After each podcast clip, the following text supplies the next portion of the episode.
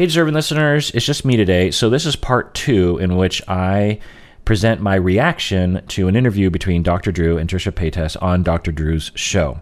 So you're going to hear clips of them talking, and then I'm going to react to it. I decided to show this, to publish this on the audio podcast feed because I went into so many clinical issues, and I thought it might be interesting to y'all. So let's get to it. Like that kind of stuff, not to get too graphic, but like, you know, stuff that I didn't know was sex. Like, you know, I'm just like, oh, but that like happened, but like, you know, but was it okay? How you know, obviously now I know it's not. How old were you and how old were the guys? The first memory I have was a summer camp when I was like 6 years old. And I remember like, 6 years old. Right. So this conversation should stop right away. They are going to some highly traumatic events.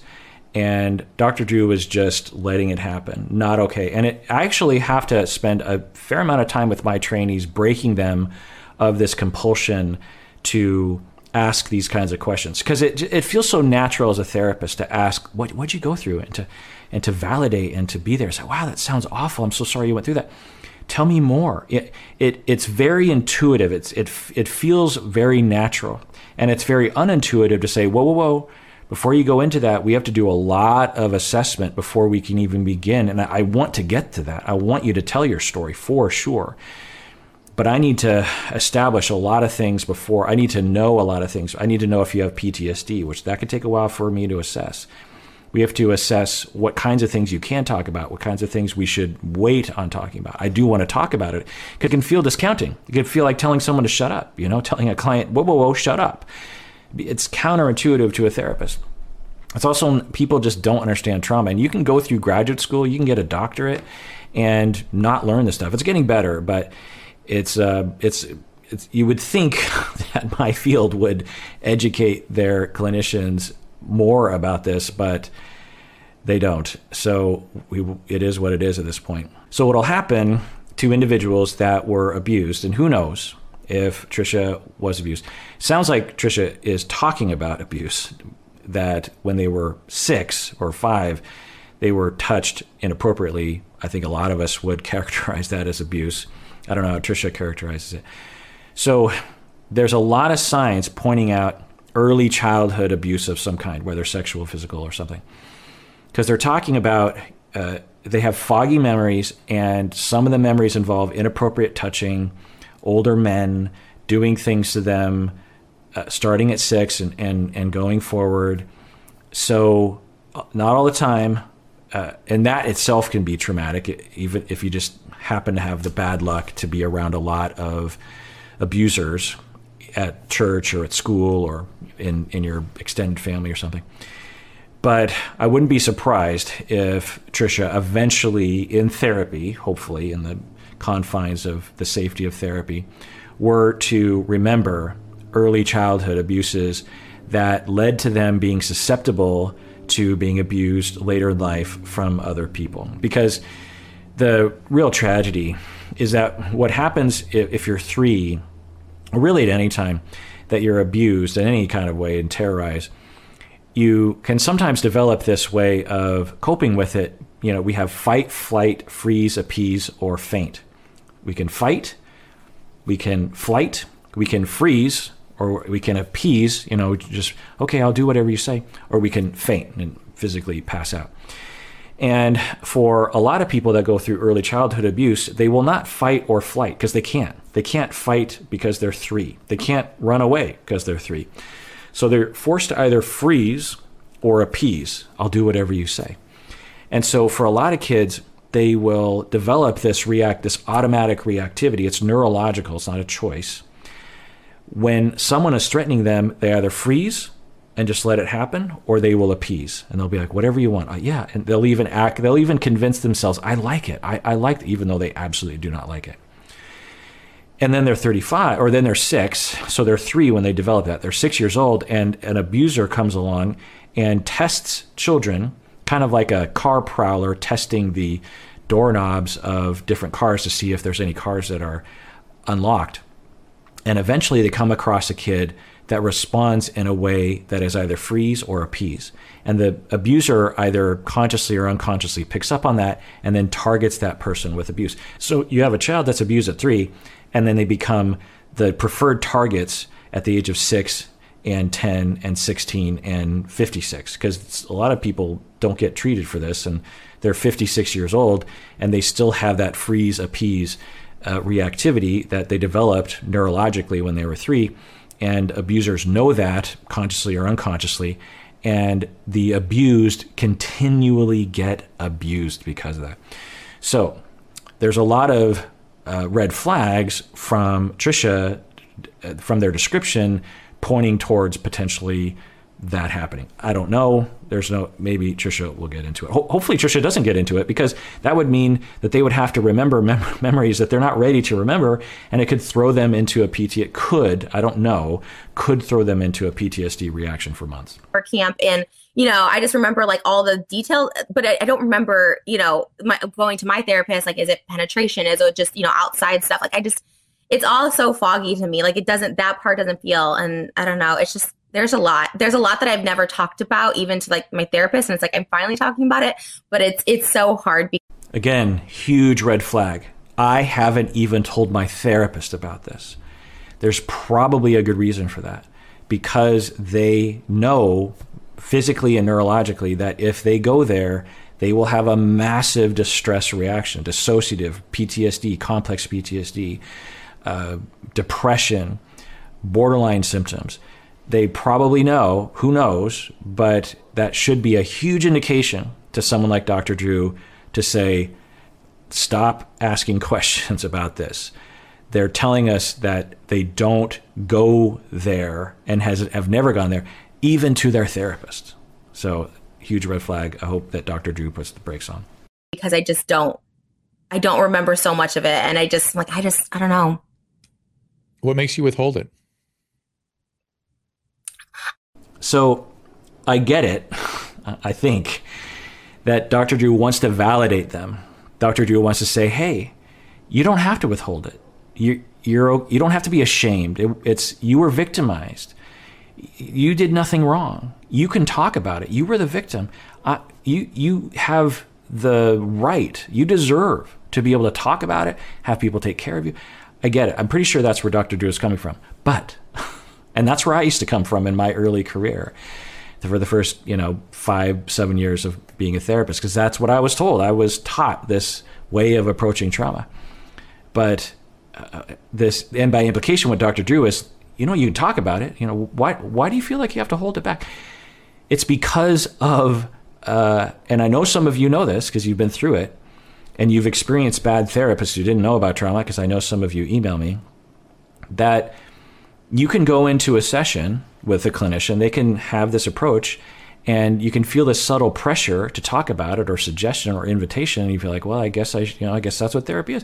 And then you start talking about what happened, and then for 2 months, you're depressed, you can't go to work, you can't sleep, you're a veg, on watching TV, you hate yourself, you're numbed out, you need substances, you get thrown into an eating disorder symptom, episode or whatever. So hopefully the brakes will get pumped here. I think just like the fact that I've always denied, like, I'm like, oh, my childhood was good because my parents were, they were busy. My mom was a single mom. I never saw her. She worked 4 jobs. And my dad would just put me to summer camp in the summer. So okay, interesting. So they're talking about their childhood. Actually, I want to rewind that because they said it so quickly. My mom worked a lot, single mom, and my dad would just put me in summer camps. So that can be the basis of the traumas that I've been talking about. That for a 2-year-old, for a 4-year-old to feel, and I know a lot of you can relate to this because I know a lot of you have emailed or commented below about this sort of thing, that from just regular life, no hardcore abuse of a child, you're 4 years old and you don't get to see your mom very often, and you definitely don't get to see your dad very often. And your dad doesn't reach out to you, and your mom is frazzled. She's working 4 jobs because she's trying to put a roof over your head.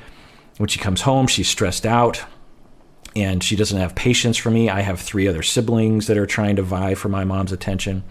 Maybe my mom's depressed or anxious and just not emotionally there for me. So I'm alone. I essentially I have a mom and I have a dad, but I'm basically alone. And when I cry, when I'm scared, when I need someone to play with, when I need attention, no one's really there. And sometimes they are there, though. Sometimes mom is there. Sometimes dad does show up. And so that inconsistent parenting definitely can be the basis for borderline personality disorder. We don't need abuse to create borderline. I always don't want my parents, because I've talked about this recently and everyone's like, well, your parents should be in jail and all this stuff like that. And I was just like, I just don't want anyone to like get hate about it. And I, you know, it's just a lot to process. Parents do the best they can. All right, so let's rewind that, because I want to hear those details. Let's rewind that. I think just like the fact that I've always denied, like I'm like, oh, my childhood was good because my parents were, you know, they were busy. My mom was a single mom. I never saw her. She worked 4 jobs. And my dad would just put me to summer camp in the summer. My mom was a single mom. I never saw her. She worked 4 jobs. And my dad would just put me in summer camps. Wow. And they're saying I was always in denial about my childhood. And I always thought my childhood was great. And that happens to kids who are neglected and abused, especially in this category where there's no overt signs of being mistreated. You might even look towards your cousins or your friends and think, oh, I got it better than you. But emotional attunement, you know, for you out there who are parents, you understand this, that parenting is about putting in the time. It's about showing up. It's about being there, just hanging out. Kids playing, you know, drawing a picture at the age of 7 and she says, hey, look what I drew. And you're like, oh, that looks great. Those are the moments. It's not about giving gifts or being there for birthday parties or, you know, working for money to buy them a new toy or something. That is not parenting. Parenting is about, you know, kids, they want to be with you. They want to be in earshot or, you know, your visual. They want to be seen by you. They want to be noticed by you. They want to be able to come to you when they need you. You know, they get scared at the age of 4 on the playground. They want to run back to you and, are you there? And then you say, yeah, I'm here. You're okay. You're doing all right. And then they go back. Those, you know, that rinse and repeat every day. And of course, that's how we evolved, right? When 100,000 years ago, 50,000, even a couple hundred years ago, children weren't, you know, parents didn't go away usually. The parents were right there all the time throughout everything. And so that's our natural state, and that's how our emotions adapted. We need that. And so I feel really bad for Trisha. Trisha sounds like they were completely on their own, like a wild child. Mom, I never saw my mom. She worked 4 jobs. I would see my dad sometimes and for the summers, and he would put me in summer camp. So to the 3-year-old, one, that's horrible for a lot of reasons that I don't have time to go into. But one of the conclusions that you can derive from that is I'm not lovable. And in order for me to get my needs met, I have to scream.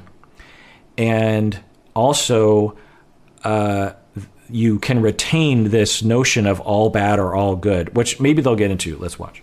So I always don't want my parents, because I've talked about this recently and everyone's like, well, your parents should be in jail and all this stuff like that. And I was just like, I just don't want anyone to like get hate about it. And I, you know. Yeah, that's got to be tough for a public figure like Trisha to talk openly about what they went through would possibly cause maybe even doxing of the parents. And Trisha doesn't want that. So Trisha's trying to ride that line somehow.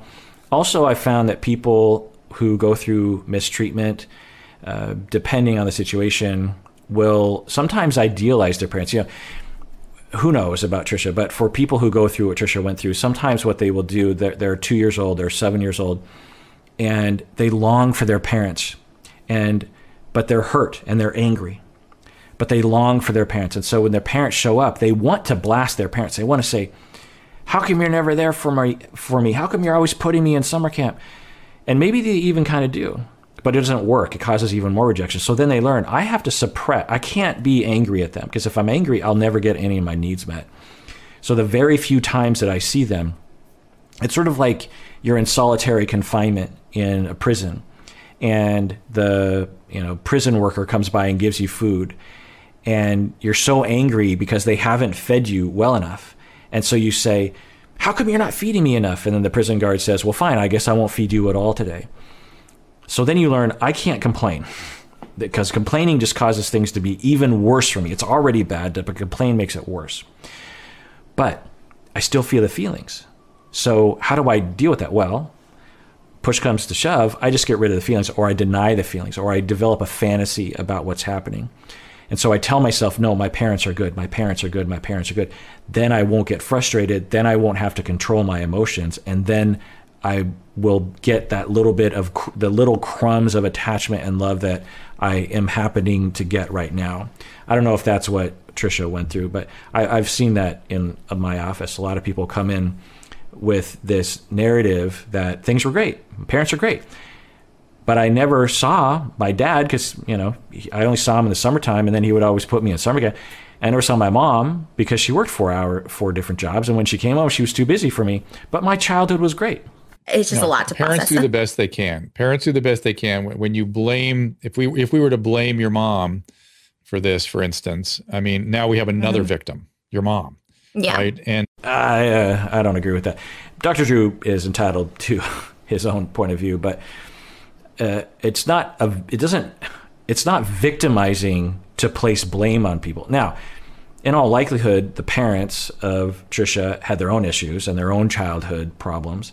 So the blame probably goes back generations upon generations, or maybe even back to some refugee, you know, some families. When you go back a couple generations, three generations, there was a war, there was refugees, there was famine that challenged the parents, and then that attachment disruption gets passed down through the generation. Anyway, so to attribute blame to the parents, which, given what we've heard from Trisha, I think would be rational. I mean, at least the dad for not being there. It sounds like he could have been there. Anyway, now the dad was probably abandoned or neglected when he was a kid too, but it's still the dad's quote unquote fault, or at least the factors that went into Trisha's personality began in childhood, which was largely engineered by the parents. So we can certainly, quote unquote, blame the parents. I don't think that's victimizing the parents. Now, and my dogs are barking, if you blame them on the air and then the entire internet comes down on your parents, then that is victimizing the parents. But Dr. Drew is saying something else, that is, well, you know, parents do the best that they can. And often that's true. But I think for the Trishas of the world, they deserve some kind of, this isn't your fault. You were treated poorly. Now, we could say that it's not your parents' fault that they treated you poorly, because they were treated poorly when they were kids and so on. But it definitely isn't your fault that this happened. You were treated badly. Do we blame the parents for that? Do we just say it was a factor in the development of a personality? But the general thing that maybe Dr. Drew will save himself, he's saying, we don't want to blame the parents because we don't want to victimize the parents. Huh? I don't make any sense. It's so shattering to them to think that they allowed to happen to you what was so horrible for them. It really is difficult. Mm. So I sort of admire your attempt to sort of understand your parents' point of view and not blame them. Doesn't make it okay. It's not like okay that happened. Nothing's okay about this, but we don't have to have another victim. Okay. I don't know. That victim word just isn't resonating with me. The rest of it, I can agree with what Dr. Drew was saying. But this attributing cause to the parents, I don't think that's victimizing the parents. Now, I don't know if Dr. Drew is interpreting Trisha correctly. Trisha is saying, I don't like to think about my childhood. I don't remember a lot of my childhood. I was neglected as a child, but I went into denial about how terrible my childhood was, and I don't want everyone to hate my, you know. It sounds to me like Trisha recognizes that their childhood was bad, because other people are hearing it and saying, you should have called the police back then. That's awful, neglect.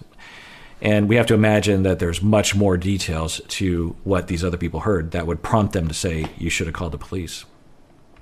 So what I hear Trisha saying is, I was neglected in an almost criminal way, according to other people, but I've been kind of in denial about it. And I also don't want the internet to attack my parents. So what I'm not hearing from Trisha is Trisha saying, I don't want to blame my parents. What I do hear Trisha saying is, I kind of think it was my parents' fault. And for Dr. Drew to say, don't blame your parents, I'm glad you're not blaming your parents. I don't know if he's really syncing with Trisha right now, but who knows? Yeah, by the way, whenever I comment on these kinds of things, it's so easy for me to criticize because I'm not under pressure. You know, I can pause this right now, go to the bathroom, chill out, hang out with my barking dogs. Dr. Drew can't do that. He's on live TV. And when I've been under those circumstances, I crumble and I make a lot of mistakes that Dr. Drew could criticize me for. Bringing it up one time at the place that it happened, and you know, it started at a young age. I just remember everyone calling me a liar from a young age. So at some point you just stop talking about things because you're just like, and that's kind of where I'm at even now. Like I was opened up about it. I'm like, let me just shut back down again because I'm just talking about the internet, obviously in therapy, I'm trying to talk about it, but like on the internet, I'm like, let me just stop talking about this because like, it doesn't feel good. I think for whatever reason, there are certain public figures who just are easy targets for bullying and for hate. And Trisha fits that mold, that persona. Kim Kardashian is another person that I think incurs a lot of hate and a lot of bullying online. I don't know that for sure, obviously. But they're also saying that they lied or that they were accused of lying a lot as a kid, and they are continuing to be accused of lying on the internet today. So what does that mean? Who knows? But it's possible that they aren't aware of the fact that they're lying. And as Dr. Drew said earlier, lying is volitional. You're trying to deceive.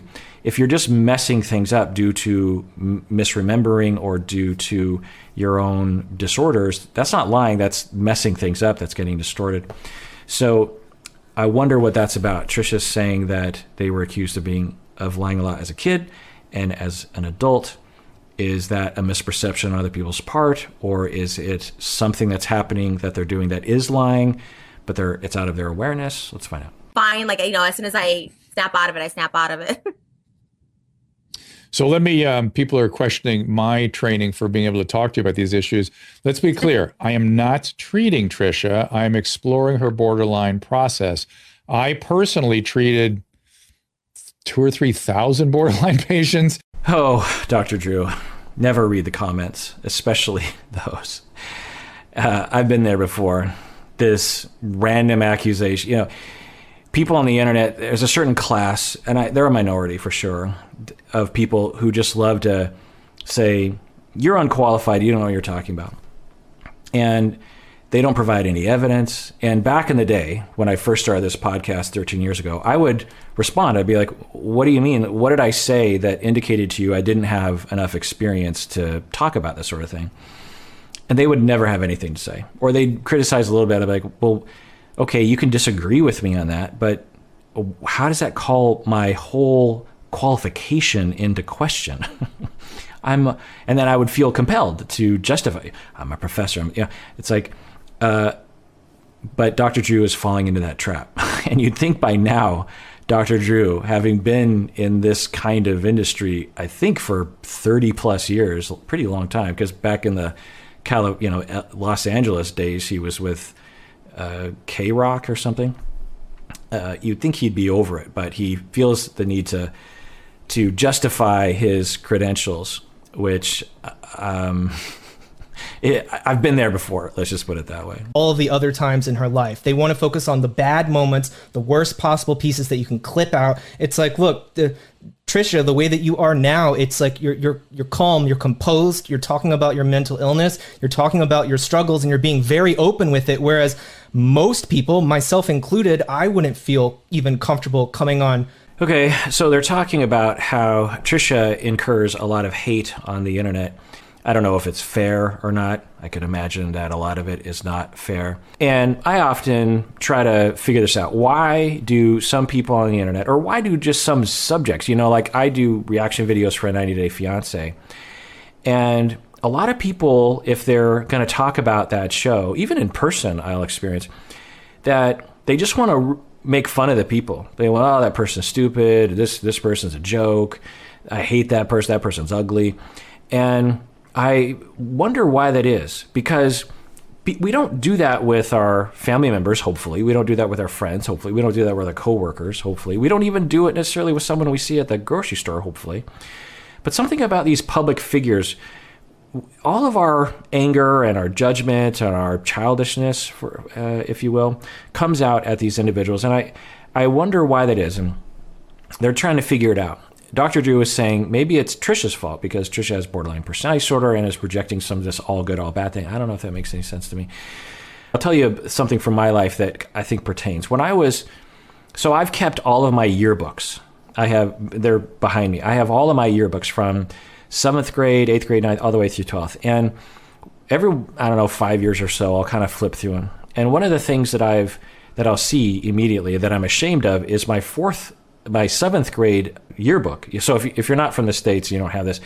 Yearbooks are these things you get to the end of the school year that have all of the pictures and pictures of sports, and it's just a big book that exemplifies that year of school and all the students and teachers and staff and everything. And one of the things that you do with these yearbooks is you sign other people's yearbooks. You know, give me your yearbook, and you sign, hey, have a good summer, stay cool, da-da-da, I signed your crack, that kind of thing. And you give it back to them. And then do people still do that? My 7th grade yearbook, I went through my own class, my fellow 7th graders, and wrote on maybe 10% an insult or a praise on certain people that I knew. I went through with some people and be like, they're a jerk face, they're ridiculous, they're stupid, they're dumb, they're an idiot. I did that, and then with other people that I liked, I'd be like, cool person, cool person, cool person. In 8th grade, nothing like that. 7th grade, apparently I was a completely different sort of person. 8th grade, didn't do that. And actually, my dad got a video camera when I was in, I think, 5th or 6th grade. When I was in 7th grade, I was a jerk face.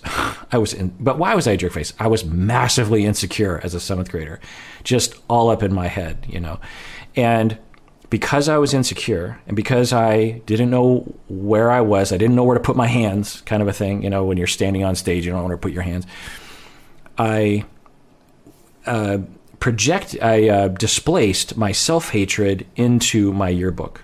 And I went through and said, I hate that person, and I'm going to publicly state. Because the other thing is, I would hand this yearbook out to other people. They would look at who I said was a hated person and who I said was a cool person. So I was public to some extent about this. This is awful. 8th grade, didn't do that.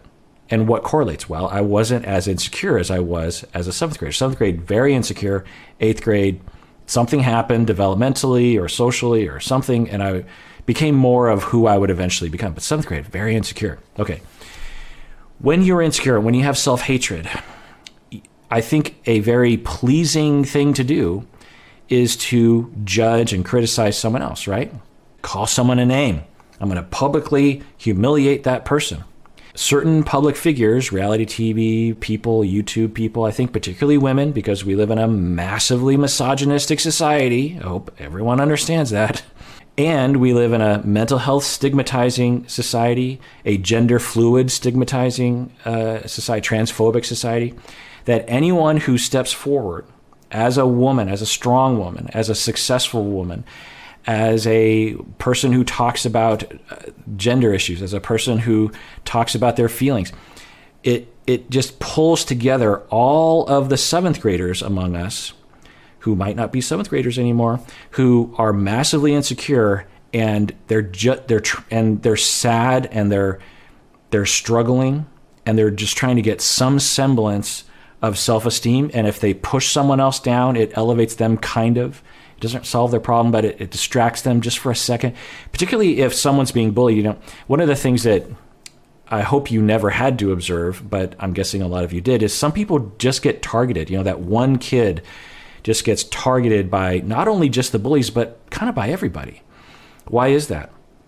Well, because once someone is established by society as the bully, as the scapegoat, then we all kind of turn on that person because they're an easy target, and we know that they can't fight back with us because they can't fight back on all of us because we're all kicking them. And so if I just walk up to someone and call them a bad name and I'm the only one, they might come after me. But if 10,000 people are calling someone a bad name, I could sort of pile on and, get my dig in, and I can feel better about myself, and there won't be any repercussions. I think the Trishas of the world represent that to us, that they get designated socially, and they might kind of present themselves in a way that make them easy targets. Not that I'm victim blaming, but there's certain qualities that can be managed that will make you less of a target. Who knows? And as a society, we turn on that person, and collectively, we all feel a little bit better than ourselves. But what the real cure is to help people with their relational trauma such that they don't feel terrible about themselves, such that they don't have to act like a seventh grader. Hashtag not all seventh graders. But I don't know if it stayed with you. And that is that people with borderline process, and we're going to take a break in a couple of minutes, by the way. I want to warn you about that. We're going to take a little commercial break. But we have, you have something, you use something called projective identification, which is you will put your feelings into other people. Interesting. I don't know if I've ever had an opportunity to react to someone else talking about projective identification in one of my YouTube videos. It's something that I've been using this concept and this defense mechanism of projective identification for years. I've been lecturing about it. I've been talking about it on the podcast. One of the very first episodes that I ever did that you can find, I think, on YouTube is about projective identification. Maybe it's not on YouTube. Anyway, it's a central concept that I use. I use it to understand a lot of different weird human relationship behaviors. So Dr. Drew is bringing up projective identification, and it sounds like what he's saying is that he is saying that for people with borderline, people like Trisha, that they will inject feelings into other people, which is one way to say it. Let's see what Dr. Drew says here. This episode is sponsored by BetterHelp. It's a new year, so of course it's time for New Year's resolutions. But often, those are just manifestations of internalized harmful voices, voices that tell us we're not good enough. So instead of making a resolution to change something, let's recognize that we are already good enough. Now, most people think of therapy as a place for us to work on our problems, but there are several schools of thought within the field of psychotherapy that adamantly reject that paradigm, like narrative therapy and solution-focused. Instead, these clinicians help us focus on what we're already doing well. And by helping us do that, data shows that we often will gravitate towards more beneficial patterns. Well, one place you can find such therapists is on BetterHelp. If you're thinking of starting therapy, it's definitely worth giving a try. So, celebrate the progress you've already made. Visit BetterHelp.com/Kirk today to get 10% off your first month. That's BetterHelp, HELP.com/Kirk. Say goodbye to your credit card rewards. Greedy corporate mega stores, led by Walmart and Target, are pushing for a law in Congress to take away your hard-earned cash back and travel points to line their pockets. The Durbin-Marshall credit card bill would enact harmful credit card routing mandates that would end credit card rewards as we know it. If you love your credit card rewards, tell your lawmakers, hands off my rewards. Tell them to oppose the Durbin-Marshall credit card bill. And then manipulate them. I don't know if that sounds familiar to you.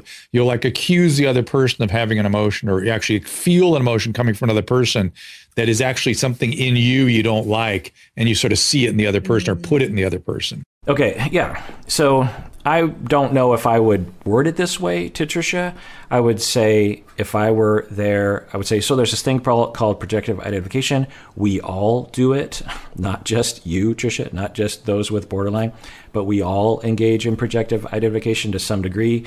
People with personality disorders often do it a lot more, particularly with people with borderline, narcissism, histrionic, will do it a lot more than other people, but we all do it. So what is Dr. Drew talking about? Well, what he's talking about, I think, is this process that we learned early, or we maybe have the capacity for when we're young. Anyway, I won't go into the weeds on that. So when we feel challenged, well, how do I just get it? It's such a complicated topic. Okay, it's essentially, and this is how I summarize it for my students, it's essentially a recreation of a relationship. That's sort of the easiest way of conceptualizing it and remembering it. Projective identification is the active recreation. It's unconscious. It's an active, unconscious recreation of a past relationship that was often very difficult for us. So we're criticized as children, and we internalize this relationship. And this is how I describe it, because it's helpful to think of it as dyads. that I perceive the other as being critical, I perceive the self as being criticized, and I internalize that relationship. Because you're not only observing the other person, but you're kind of observing the self. And so you internalize that whole relationship. It's a dyad. It exists within us and within our psyche. And left to our own devices, we will beat ourselves up and we will feel like we are, we will do this we'll talk bad to ourselves and we will feel bad. So we'll continue to recreate that relationship that we internalized internally. I think most of us could identify with that. But internally, it makes it much harder to deal with because this self voice is very difficult. Plus, we don't want to identify with this voice, even though it is us. We're telling the self, you're a terrible person, you're a piece of crap. But we don't want to identify with this voice because we saw it outside of it and we don't like it, but it's become us. So we will also criticize other people, but we'll deny it that we're criticizing other people. We'll say, well, I'm just telling the truth, or I'm not being mean, but the other person is absolutely receiving it in the same way that we received it when we received it.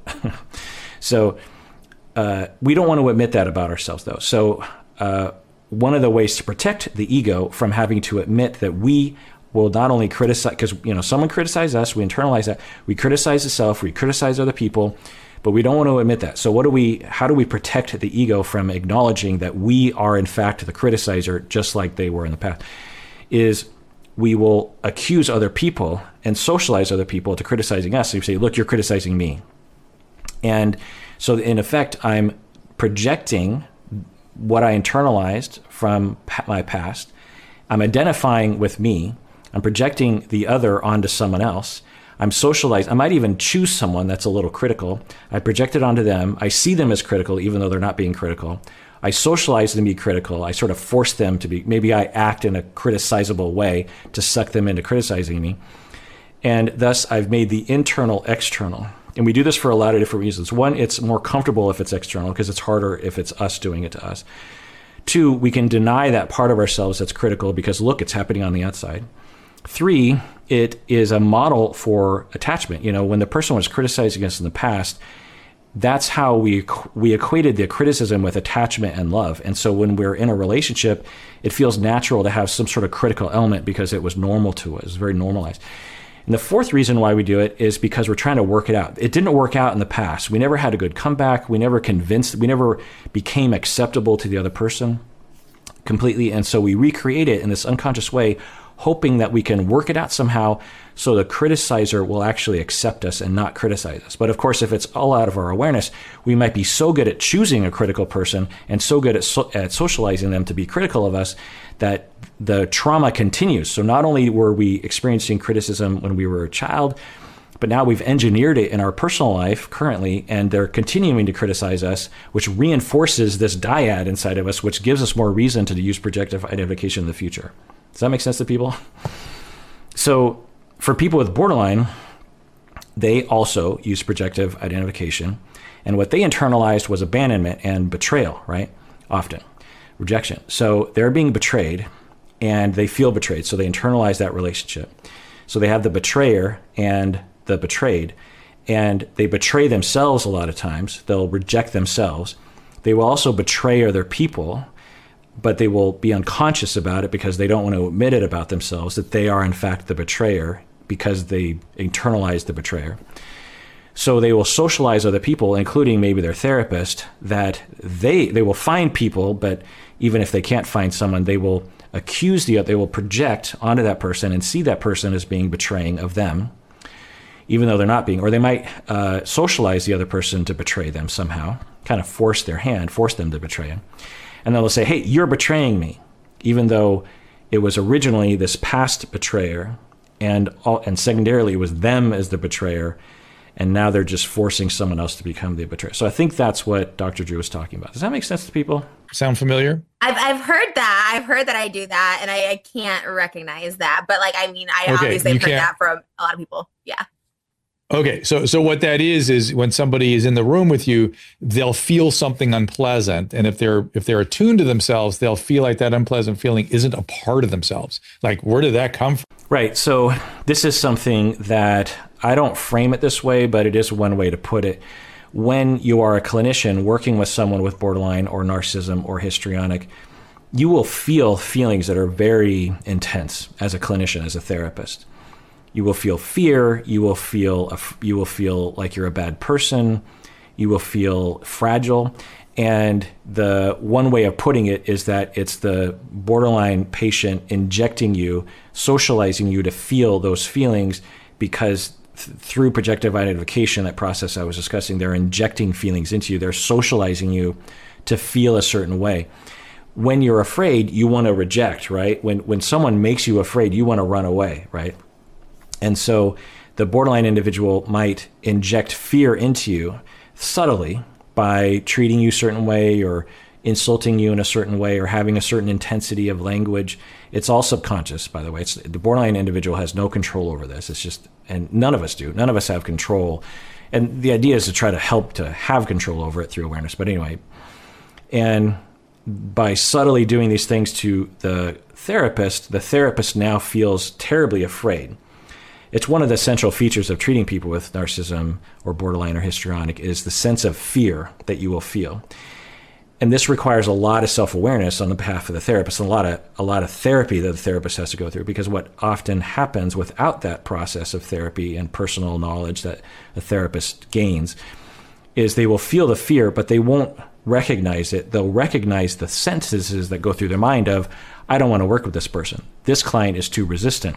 This client is not working well in therapy. I'm going to refer them out to someone else. I'm not qualified to work with this client. I'm going to refer them out. And a lot of people with borderline get shuffled from therapist to therapist because the therapist is not aware, my guess is they're not aware of how to notice those feelings and how to accept it and how to normalize it. Because when you're treating someone with borderline, you're going to feel afraid because they're going to use projective identification with you, as all clients do, by the way. And their projection is the way that they felt when they were three. They were terrified when they were three. Trisha, I don't know, but we could imagine Trisha being 3 years old. Mom is working 4 jobs, and Trisha never sees their mom. Trisha never sees their dad because dad is gone, and only when Trisha does see dad, dad sends Trisha away to a summer camp. When you're alone like that at the age of 3, you're afraid. You're terrified. You're alone. You feel betrayed. You're angry. You're lonely. You feel abandoned. So that's been internalized, and then they will project that into other people, and then now you feel abandoned. Now you feel afraid. Now you feel like there's something wrong with you. You don't know what to do. And unless you get to know that feeling as a therapist and have your own process, your own therapist, your own consultation, your own self-awareness, countertransference management system, then you're going to have these thoughts of, I need to get rid of this client. And it's one of the tragedies of my field is that a lot of people who need therapy the most, people with borderline, histrionic, narcissism, are rejected the most. And with every trainee that I've worked with, they almost always, and hopefully they do, will run into someone who has borderline or narcissism or histrionic. And this is the crucible that makes the therapist. They can either, as trainees, give into the fear and say, I'm not going to work with those people, which is up to them. You know, it's a decision you can make, and sometimes people make it, and I guess that's okay. But what I tell people as they're going through it is, you know that people come to therapy because they have problems, right? And that sounds ridiculous, right? It's like, yeah, of course people come to therapy. But there's this fantasy that a lot of trainees will have, a lot of novice therapists will have, that all of their clients will love them, that every client will be easy, that all you have to do is just provide this service, this wonderful, loving service, and the clients will just eat it up, and everything, and you'll love each other, and everything will be great. Sometimes that happens. But sometimes people come to therapy because they have legit relationship problems, and they will distort their vision of you, and they will be very, very scared of you and also very angry at you because they're transferring and they're displacing their past onto you. All that we understand, we intellectually understand. But when novice therapists experience it, they don't want to do it. And I get it. It is hard. But through that process, you become the therapist that you will become. You will overcome that, and you will say, okay, I accept that into my, it's not going to be easy. my dissertation, my research study was on seasoned therapists' experience with difficult clinical moments. And a lot of so these are therapists that are 15 plus years into their career. And I would ask them about their difficult clinical moments. And a lot of them described experiences with clients who had borderline. And it's intense. It is and the themes that I found in the reactivity were a fight or flight reaction, like deer in headlights reaction, a lot of fear, a feeling of deep, deep confusion, a feeling of anger at the client, a feeling of wanting to run out of the room, or a feeling of wanting to terminate the client, or a feeling of wanting to quit the profession altogether, a feeling of wanting to hide your feelings, and there was a sixth theme that I'm forgetting. Anyway, but those are a lot of intense feelings. So what Dr. Drew is talking about is that injection of that feeling through transference. I wish Dr. Drew would say that everyone does this, not just Trisha and those with borderline. It came from Trisha. That's part of borderline disorder, is that you can do that. Yeah. And again, that's what I think is happening with you in the world. Like, you're projecting a part of yourself into the world, and they're all responding to it with this split, this good, bad split. I don't like this argument at all. So Trisha is incurring, from the descriptions, who knows, I don't know, a lot of bullying and abuse from people online. And according to Dr. Drew, this is Trisha's fault, because Trisha has borderline, and as a product of borderline, injects feelings into other people.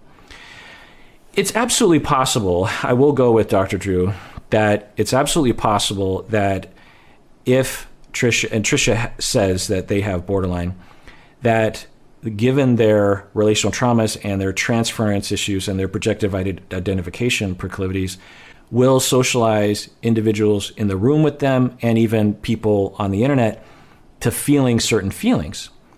And that might result in Trisha being attacked. I'll go with Dr. Drew on that. On the other hand, without some major asterisk there of, it's not really your fault, and people can decide to be a jerk face or not. And actually, this brings up another important thing that I talk about with my trainees, is the Trishas of the world will use projective identification with the therapist or with an audience. But us as therapists, we also have our own histories. We're not blank slates. We're not, perfectly attached individuals. So we have our own traumas. We have our own projective identification. And so as my clients are using projective identification with me, I am simultaneously using projective identification with them. I have my own relational traumas. I have my own internalized relationships. I have my own things that I'm displacing and transferring onto my clients. That's why we call it counter-transference. Sometimes I'll just call it literal transference, because anyway, I won't go into the weeds on that. But so with Trisha, they might be socializing the audience to abandon them and to feel a rejection of them in the same, so the model goes that Trisha was abandoned and neglected as a child and internalized that relationship, and then abandons the self, and the self feels abandoned. And then through projective identification, projects the abandoner out into the world and socializes others, and maybe even finds others that are susceptible to this projection to reject them, and then re-experiences that betrayal and that abandonment. It's absolutely possible with an audience, but at the very same time, simultaneously, the audience has their own problems, because when I see Trisha, I don't want to reject them. I don't want to abandon them. But if I have unprocessed and I have unhealed problems from my past that result in these internal wars, that results in my need for externalizing the internalized relationship, i.e. projective identification, then Trisha and I might very well sync up with our projective identifications, where Trisha seeks my approval and I don't approve, and I very actively watch Trisha on YouTube and actively abandon and reject and criticize and betray them. It's an interesting hypothesis. Wow. That's interesting. So how do I, because the last frenemies was literally that. He was like, you're getting angry. I'm like, I'm not angry. And then I started getting angry because he's like, you're angry and that's okay. And I'm like, but I'm not angry. So then everyone was like, he's like, you're gaslighting me. So then it becomes like, but how do I stop it? Like, I really didn't feel angry in the moment. And then I got angry and then I was like, well, what the hell? Like, how do I? Yeah, that's interesting. From the outside, when I saw that video, obviously Trisha knows themselves much better than I would from the outside. But when I saw that conflict between Trisha and Ethan, it did look like Trisha was angry. Now, is anger the best word for it? Was it frustrated? Was it upset? Was it off-put or something? Who knows? But Trisha did look upset and didn't look terribly upset. And in the moment, I wondered why Trisha was denying being upset. Trisha had a lot of reasons to be upset. They were under the impression that they were being exploited. They were feeling as though Ethan wasn't listening or was being hurtful or something. So there's reasons to be hurt and angry. And at the time, Trisha was denying it. So on one hand, we'll take Trisha's word for it that they weren't angry and they were confused as to why Ethan kept saying that. And then the word gaslighting comes into play. They both claimed that they were, and listen to my episode on gaslighting where I actually talk about that incident. And so there's that. But let's go with the model of projective identification where Trisha was angry at the time, but wanted to engage in projective identification. Who knows? It's a long shot. So it goes like this, where who knows? This is just one way of seeing it, is that Trisha experienced as a child someone being angry at them. Maybe it was when Trisha was being demanding and saying, love me, how come you're not paying attention to me? And there's anger or something. And that gets internalized where there's an angry, unfair person and a person who is kind of the victim of that subtle anger. Maybe even it has this element of I'm not angry, where Trisha as a child is saying, how come you're angry at me? And the parents like, I'm not angry at you. I kind of feel like you're angry at me. I'm not angry. So there's some kind of anger plus denial aspect to it. So that gets internalized. And then there's the self, the perception of the self that feels confused and feels threatened, but feels like the person is lying about the anger. Anyway, so there's that internalized relationship. Then and it becomes difficult. And through projective identification, someone in Trisha's shoes could socialize someone to feel. So that's why I had the dyad. Because sometimes we project the other, but sometimes we project the self-image, and we identify with the other. So maybe what Trisha did is they projected the other, how Trisha felt when Trisha was a child, onto Ethan and identified with the other and became angry but in denial of the anger and made Ethan feel the way Trisha did when Trisha was a child. That happens a lot.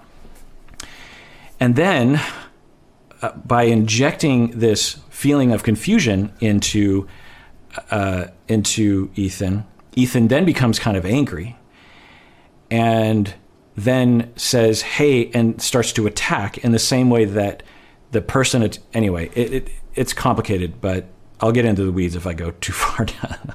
I hope this is interesting because I don't know if any of y'all are following it. Let's get back to the show. How do I not do that then? I don't know. I don't want to be that person. Yeah. It was either him projecting anger onto you or him experiencing your anger that you hadn't felt yet. Isn't that interesting? I had not felt it. Isn't that crazy? I swear on my life. Yeah. Because I was like, I'm fine. Yeah. I'm just having a conversation. And then by the end of it, I was. You know, that's the weird thing about that is the uncanny.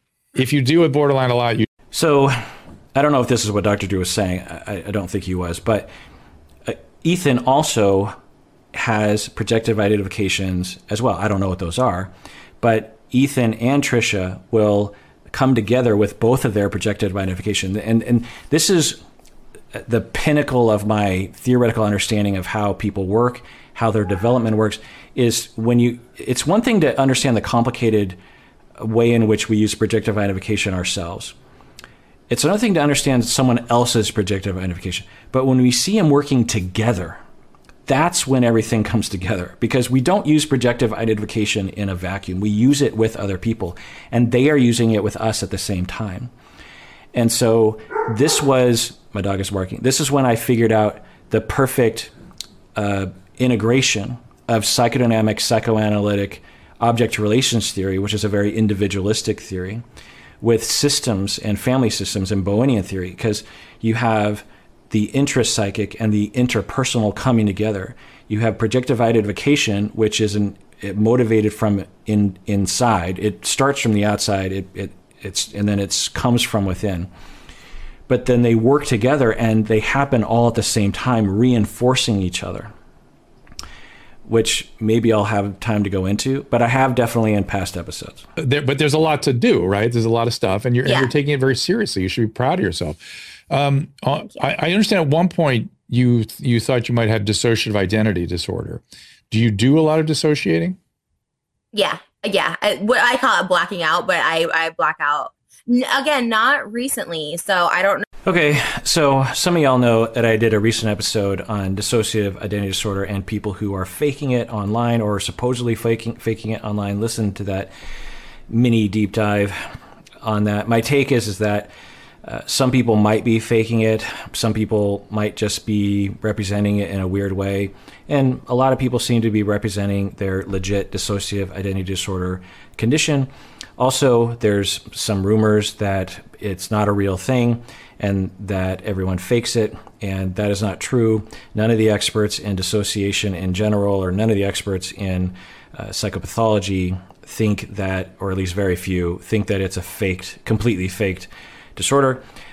Something like 10 to 20%, according to research, of patients who present with DID are found to be, quote unquote, faking it.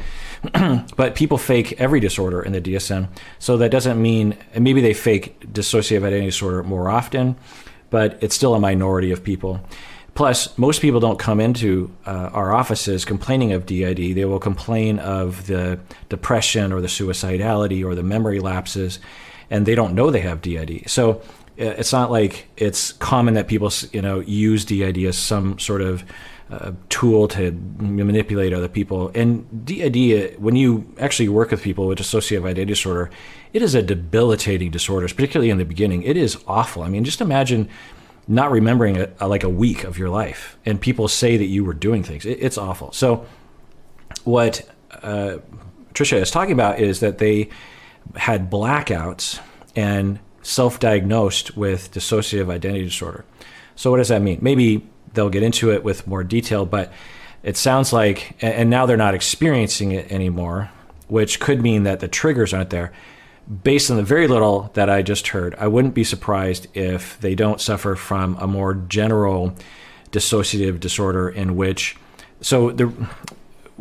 in general, and I go into more detail in other episodes. I've done full deep dives on various different dissociative disorders, but what happens is that when we're young, we seem to have this mechanism available to very young children that when we're being terrorized, when we're forced into a lot of fight or flight adrenaline reactions when we're children, and we're in scary situations, that we have this mechanism available to us at that age that helps us to distance ourselves from what's happening because we're stuck. So remember, we have fight, flight, freeze, appease, or faint. So when you're 3 years old, you can't really fight, you can't really run away. You can freeze, you can appease, and you can faint. And when you're doing one of those things, when you're freezing, one of the things that you can do is like, okay, I'm gonna freeze and I'm going to pull away from reality in my mind. I can't run away physically, but I can run away in my mind. So I'm being abused and this is just going to happen. I don't have any power over it, but I can kind of separate myself. It's a subconscious thing that happens to kids. It's something that just happens naturally. And it's a good, useful thing to the 4-year-old because it helps them to get through the situation. The problem is that when you rinse and repeat that experience of dissociative defense and helpfulness when they're 4, it locks in that as a habit neurologically, and you're 35 and your boss is criticizing you and you dissociate and you can't function. When you're in a dissociative state, it's very hard to function. You might not even remember what happened while you were in that, you might dissociate for an hour and not even remember what happened during that past hour. Based on the little bit that Trisha said, I'm guessing that more general dissociative. Now, a form of dissociation is actually having different alters where one altar will experience the trauma. Another altar will fight back. Another altar will be nice at school. Another altar will be the good kid with the friends. Another altar will be the rebel, and this is a way of responding to very difficult times when you're young. No, maybe it's the drug you stopping. I don't know. Maybe there's something that helped it, but not recently. But all the time I would just remember or not remember what I said. So, yeah. And is that usually in a rage, or just can happen randomly? Yeah. No, always in a rage. And okay, they're about to expand, but if it is only in a rage, then we could consider it a dissociative state. We could also consider it a PTSD state. And sometimes it's hard to differentiate between those two. But when people are triggered, when we have trauma and we haven't recovered from it because we haven't been through effective trauma recovery and therapy, or we just haven't recovered, then, and we'll be triggered, one of the responses is for the body to... So one way to think about it is that for people who have been through significant trauma, so say that you're abused or neglected or something and you're being attacked and it's highly traumatic and your psychology reacts to it in such a way that it can't integrate that memory into our personality or into our psyche or our long-term memory or something. It's a very difficult memory and we have a hard time dealing with it. So it kind of stays static is one of the ways that people think about it. And then 30 years later, that the vibe of that so imagine that you're 7 years old and you're being bullied by three kids at school. They're hitting you. And then the bullies suddenly run off and you're a friend and you run up to your 7-year-old friend and you're seven and you say, "Oh my God, how are you doing?" And you grab your friend and you try to pick him up and your friend punches you in the face. Not a good thing, but we understand that because your friend, the 7-year-old is in a state of like, "Get away from me," and even though you're trying to help, they punch you. Okay.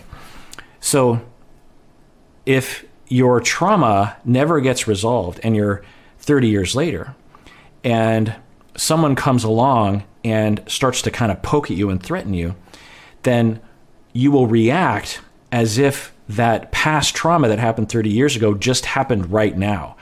And you just start swinging. And you're just, and you go into a state. It's almost like this different, in the same way that the 7-year-old kid who's being bullied and you walk up, they're not in their normal state. They're in a different state. Give them 5 minutes or 5 hours. They'll calm down. They'll take some deep breaths. They'll be in a different state. But right now they're in this highly reactive, almost animalistic state. Well, that's what PTSD can create as well. You can go to war and bring that back with you. You can bring it with you from childhood trauma. You can bring it with you from being bullied at work or at school or something.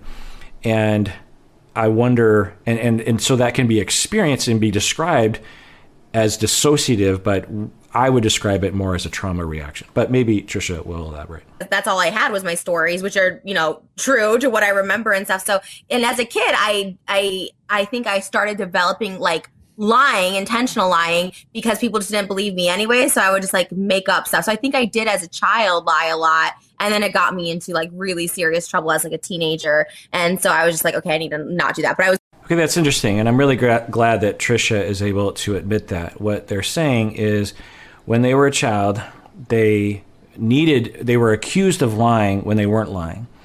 And that hurts to be accused. You're lying. And you're like, I'm not lying. And eventually you're just thinking, well, if I lie purposely, at least I have power over this accusation. It's similar to when you call a kid a bad kid. You're a bad kid. It's like, I'm a good kid. I'm trying to be good.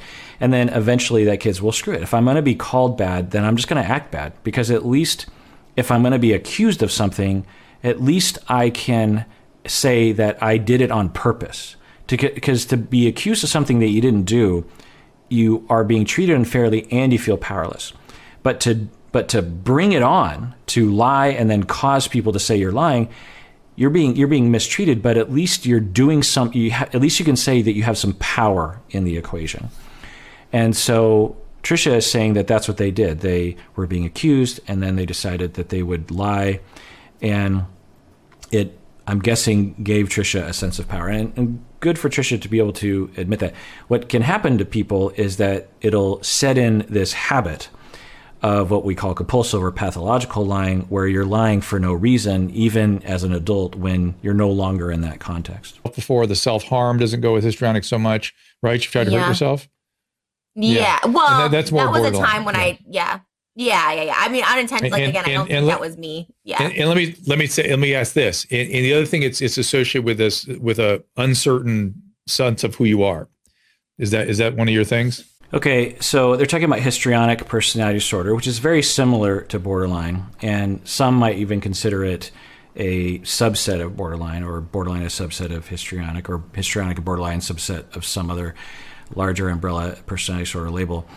But Drew is saying that with histrionic, you lack a sense of who you are.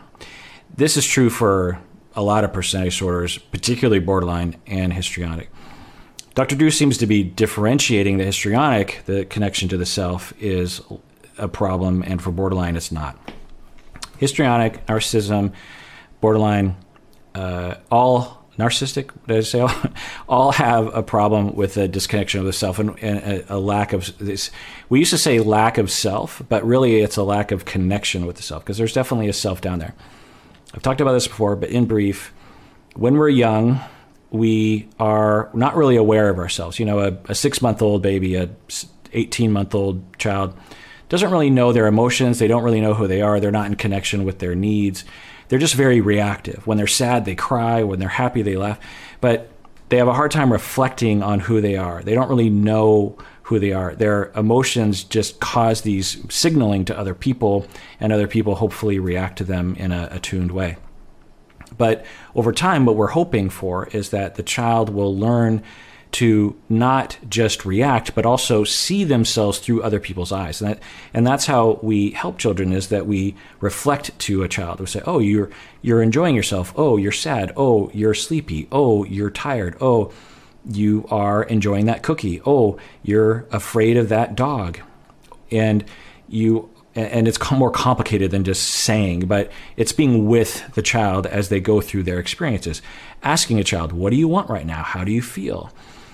Asking the child to reflect, and then being a containment for those feelings. And so the child learns through repetition to identify their needs and their emotions, such that when everything goes well and you're 35 years old and someone asks you, do you like your career? You're able to say, yes.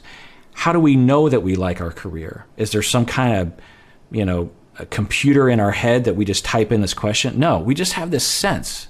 Well, how do we get a hold of that sense? How do we have a notion of that sense? Do I like my career, or do I not like my career? We get that through that repetition when we're in that critical window between the ages of 3 and 6, maybe a little bit beyond that, maybe a little bit before that, but it's around those years.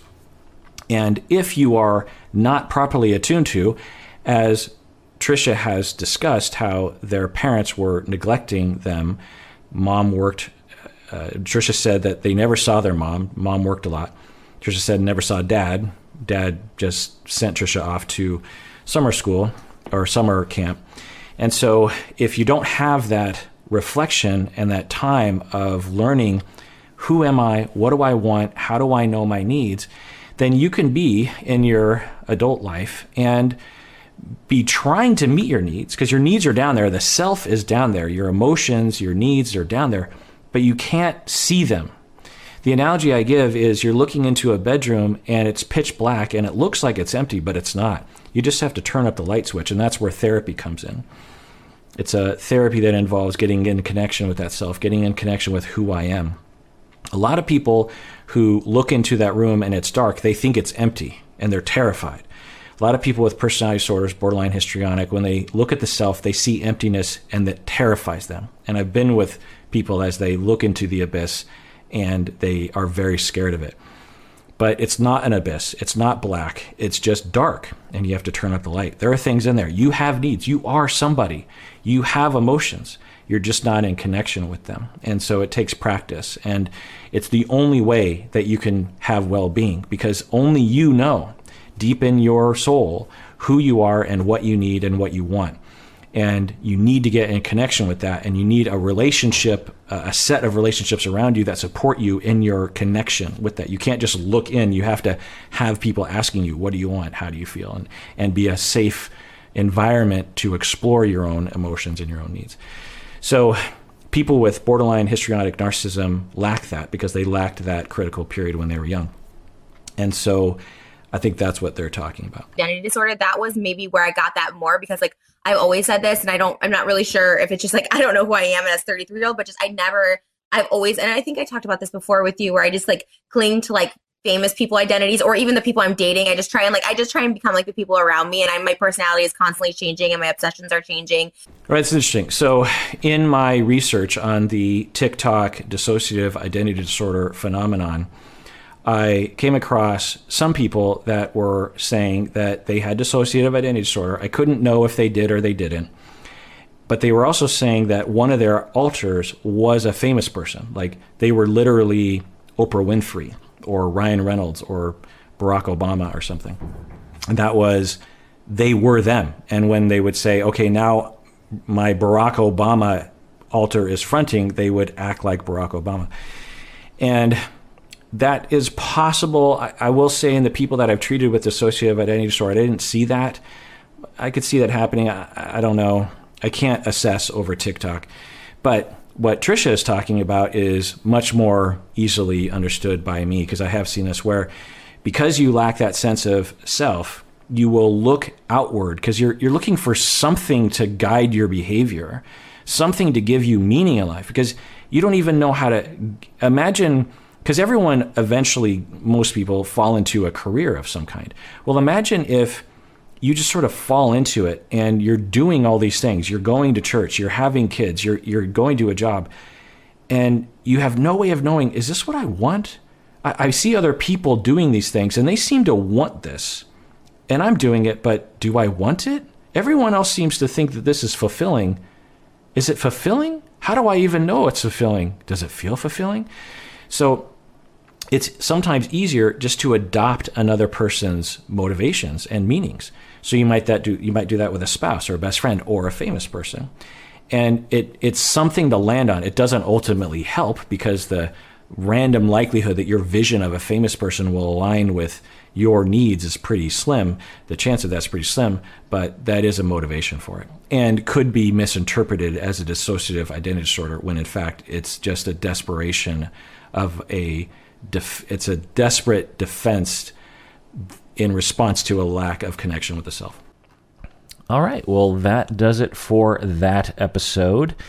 Let me know what you think of this kind of episode, because, you know, for 13 plus years, I've been making an audio podcast, and then every once in a while I would make a video episode. But over the past year or so, I've been making a lot more video episodes, and a lot of the video episodes I've just been leaving on YouTube and not crossing it over to the audio podcast feed like I am right now.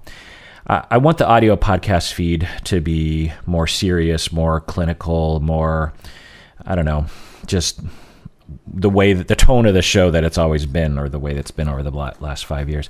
And a lot of the audio, or a lot of the YouTube stuff that I do, I don't think is in that category. I don't want to clutter up the audio podcast feed, but I felt like this episode, this video, series of videos suited itself. And so let me know what you think about it, because occasionally I will do a reaction video and I'll be like, wow, I kind of feel like I went into some things that I've never gone into before. And then I think, well, moving on in life. So I don't know. Let me know what you think about this. If I don't hear from anyone, I'm just going to continue as is, meaning that I will keep the YouTube channel pretty much separate from the audio podcast feed. All right. Well, everyone, thanks for joining me. And let me know what you think of all the things that I said. I said a lot of random things. And take care of yourself, because you deserve it. You really, really do.